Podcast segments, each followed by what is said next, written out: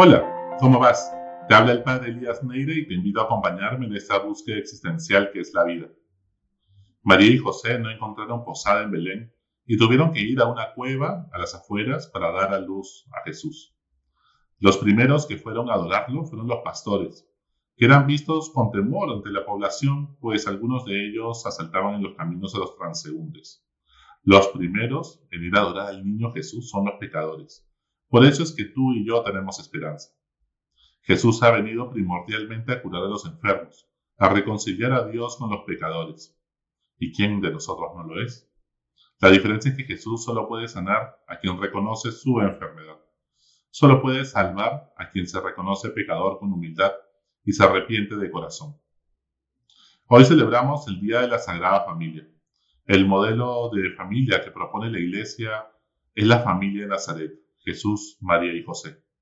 No la familia tradicional, como muchas veces se ha creído, familia tradicional entre comillas, en la cual el padre usualmente no se involucraba en las tareas domésticas ni en la formación de sus hijos, y la madre se abocaba únicamente a las tareas del hogar. Con la ayuda de cinco parejas, amigos de toda la vida, les comparto algunos consejos que ellos consideran que les han ayudado en su propia vida familiar y de pareja. Consejos concretos pues que nos pueden también servir a nosotros.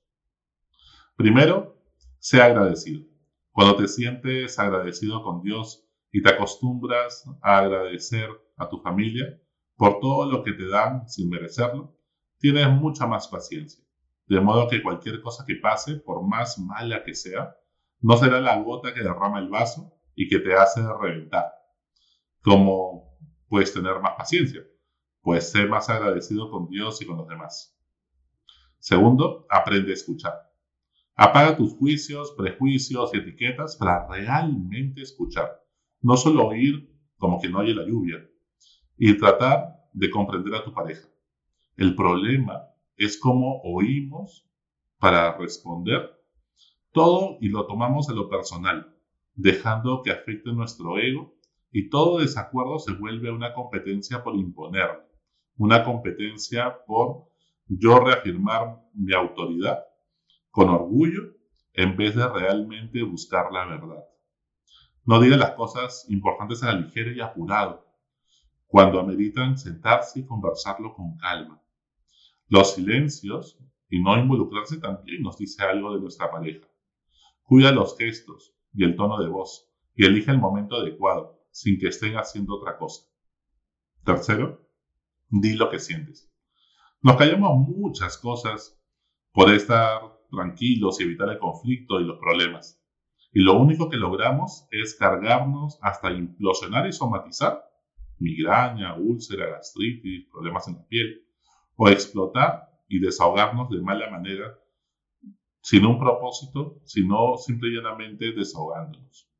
Si algo te incomodó, por pequeño que parezca, háblalo directamente con tu pareja ese mismo día. Lo que es una pedida en el zapato, al día siguiente, después de dormir, es un waifu si no lo conversan. Sé claro, tu pareja no es adivino ni sabe telepatía. No des por supuesto cosas porque me conoce toda la vida. Y la claridad es, pues, fundamental, es muy importante. Y pues depende no solo de las palabras, sino también de la firmeza con que decimos las cosas, para que nos entiendan que para nosotros eso es importante. En cuarto lugar, evita las escaladas de violencia.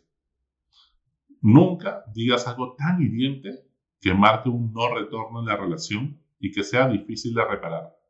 Si comienzan a subir el tono de voz o el sarcasmo, huye y conversen en otro momento cuando tengan la capacidad de comunicarse asertivamente. El respeto es un no negociable y por lo tanto es importante huir de estas escaladas de violencia en el tono de voz, en las cosas siguientes que nos podemos decir. Quinto, genera confianza en vez de sospechas. Si quieres generar confianza y comunicarte asertivamente, no se trata de someter a tu pareja a un interrogatorio, sino que cuentes tus propias experiencias y problemas cotidianos que te preocupan, incluso las cosas del trabajo. Si alguno, pues, o alguna cosa te genera inseguridad, pregúntale directamente a tu pareja y evita las sospechas. No le des vueltas y vueltas en tu mente porque las emociones quedan. Después se puede aclarar las cosas, pero las emociones quedaron. Sexto, Valida las emociones de tu pareja. Si tienes un detalle para contigo, pues también ten un detalle para con tu pareja. De todas maneras, agradecelo con emoción. Cuando te cuenta algo entusiasmado, respóndele con similar entusiasmo. Goodman se pasó investigando las relaciones de pareja y concluyó que este es el principal predictor de fidelidad y perseverancia en los matrimonios. Las parejas que validaban mutuamente sus emociones en más del 80% de sus interacciones se mantenían unidas y felices. Y las que solo lo hacían menos del 30% de interacciones, el divorcio era inminente en los siguientes años. Entonces, si tu pareja pues te dice, oye, mi amor, me parece excelente esta película que he visto, mira, pasó tal cosa, tal otra, tú tienes que contestarle con la misma emoción, ah, sí, pues qué, qué interesante, voy a tener que verla de todas maneras. Pero si tú le dices solamente un, ah, ya, ok, pues entonces no estás validando la emoción. Gestionen la economía familiar con transparencia y equidad. Muchas discusiones son por la gestión del dinero. Ambos deben involucrarse y tomar decisiones conjuntas incluso cuando solo uno aporta económicamente. Que uno gane más no le da derecho a esa persona a tener mayor poder de decisión sobre el uso del dinero, ni tener mayor cantidad para los gastos personales, pues son un equipo, en donde hay muchas labores familiares no remuneradas y que pues sería injusto que solamente los que trabajamos fuera o hacemos más cosas o ganamos más, pues tengamos más disposición del dinero. Octavo, Preocúpate por lo que necesita el otro y por cambiarlo. El matrimonio es una vocación a la cual Dios nos llama a varias personas para aprender a amar. Cuando se desgasta la relación, los dos primeros síntomas son que nos volvemos más egoístas poco a poco, antes preocupados por cómo se siente mi pareja, cómo está su salud, etc. Y poco a poco nos vamos desinteresando y estamos más preocupados por nosotros estar bien.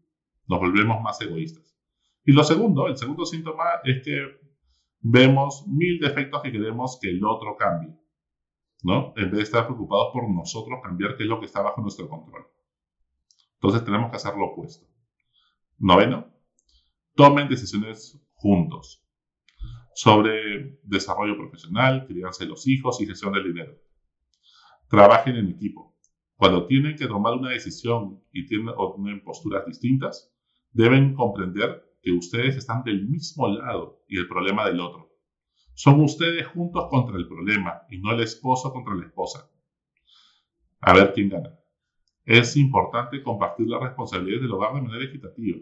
No es válido que siempre sea el mismo el que se tenga que sacrificar. Décimo, sé humilde para ceder el poder. Una vida juntos implica pues negarse a ti mismo, tomar tu cruz y amar como Jesús. Una vida en pareja implica perder autonomía, ceder control, Vivir para ponerse al servicio del otro. Hay que ser flexibles para saber negociar. No siempre puede ser como tú quieres que sea. Décimo primero, tener detalles cotidianos. Tener detalles, sorprender a tu pareja es esencial. No te dejes vencer por la rutina. La relación implica trabajo. Los detalles tienen fecha de caducidad. No pueden seguir recordando el detalle que tuviste hace cinco años y creer que por eso ya es suficiente y que lo recuerde toda la vida todos los meses haz algo, haz algo que, los asombre, que, que los saque de la rutina. Por eso es importante tener momentos de pareja semanales distintos a los momentos de familia para con los hijos. Una cosa es nuestro rol de pareja y otro distinto es nuestro rol como papás. Ambos necesitan espacio y tiempo, y dedicación y trabajo. Décimo segundo, respeta el espacio propio. Todos necesitamos nuestro propio espacio, nuestra intimidad, nuestros secretos. Ser pareja no significa que no tengas nada de privacidad, ni espacio para con los amigos, para tus hobbies. Necesitamos también un poco de espacio personal. Si bien esos espacios serán más pequeños, sobre todo cuando llegan los hijos y la vida se vuelve un poco caótica, pero no deben dejar de existir. Décimo tercero, aprende a perdonar. No viva sacándole en cara lo que hizo en el pasado. Hay gente que cada vez que se pelea le vuelve a sacar en cara todo lo que hiciste en todas las peleas pasadas. Perdonar no es olvidar. No se trata de que te va a dar Alzheimer. Tampoco se trata de que te deje de doler lo que dijo o hizo de manera inmediata, como por arte de magia. Pero sí se puede perdonar. Se puede rezar por el otro para que cambie también su conducta. Encontrarle sentido al sufrimiento buscar su bien y poner los medios para que no vuelva a pasar lo mismo. Dejarlo en el pasado y mirar el futuro con esperanza. Todo se puede perdonar, pero es un don divino, un don de Dios, que no le puedes exigir a tu pareja de manera inmediata, igual como recuperar la confianza. Se hace poco a poco, construyendo paso a paso. Décimo cuarto, pon límites claros a la gran familia. Por más que los abuelos, suegros, primos, tíos y demás parientes nos ayuden, quizá en la crianza de los hijos, pues deben poner límites claros para que no se entrometan en la relación, incluso si se vive en la misma casa con los abuelos o demás cosas. La pareja toma sus propias decisiones sobre sus cosas y mantiene una confidencialidad sobre discusiones, vida sexual, crianza de los hijos y gestión económica. Los demás no tienen por qué opinar ni meterse.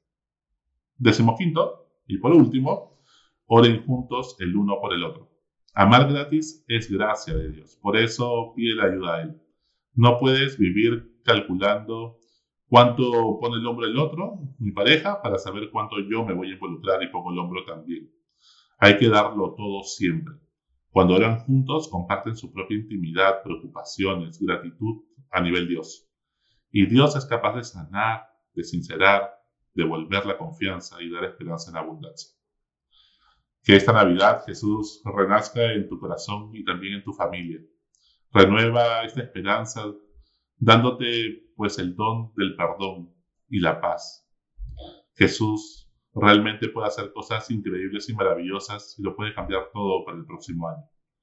Dios siempre es capaz de sanar un corazón enfermo de rencor, de resentimiento, de envidia. Así que ponlo todo en sus manos. Eh, y yo te bendigo, a ti y a toda tu familia, en el nombre del Padre y del Hijo y del Espíritu Santo. Amén.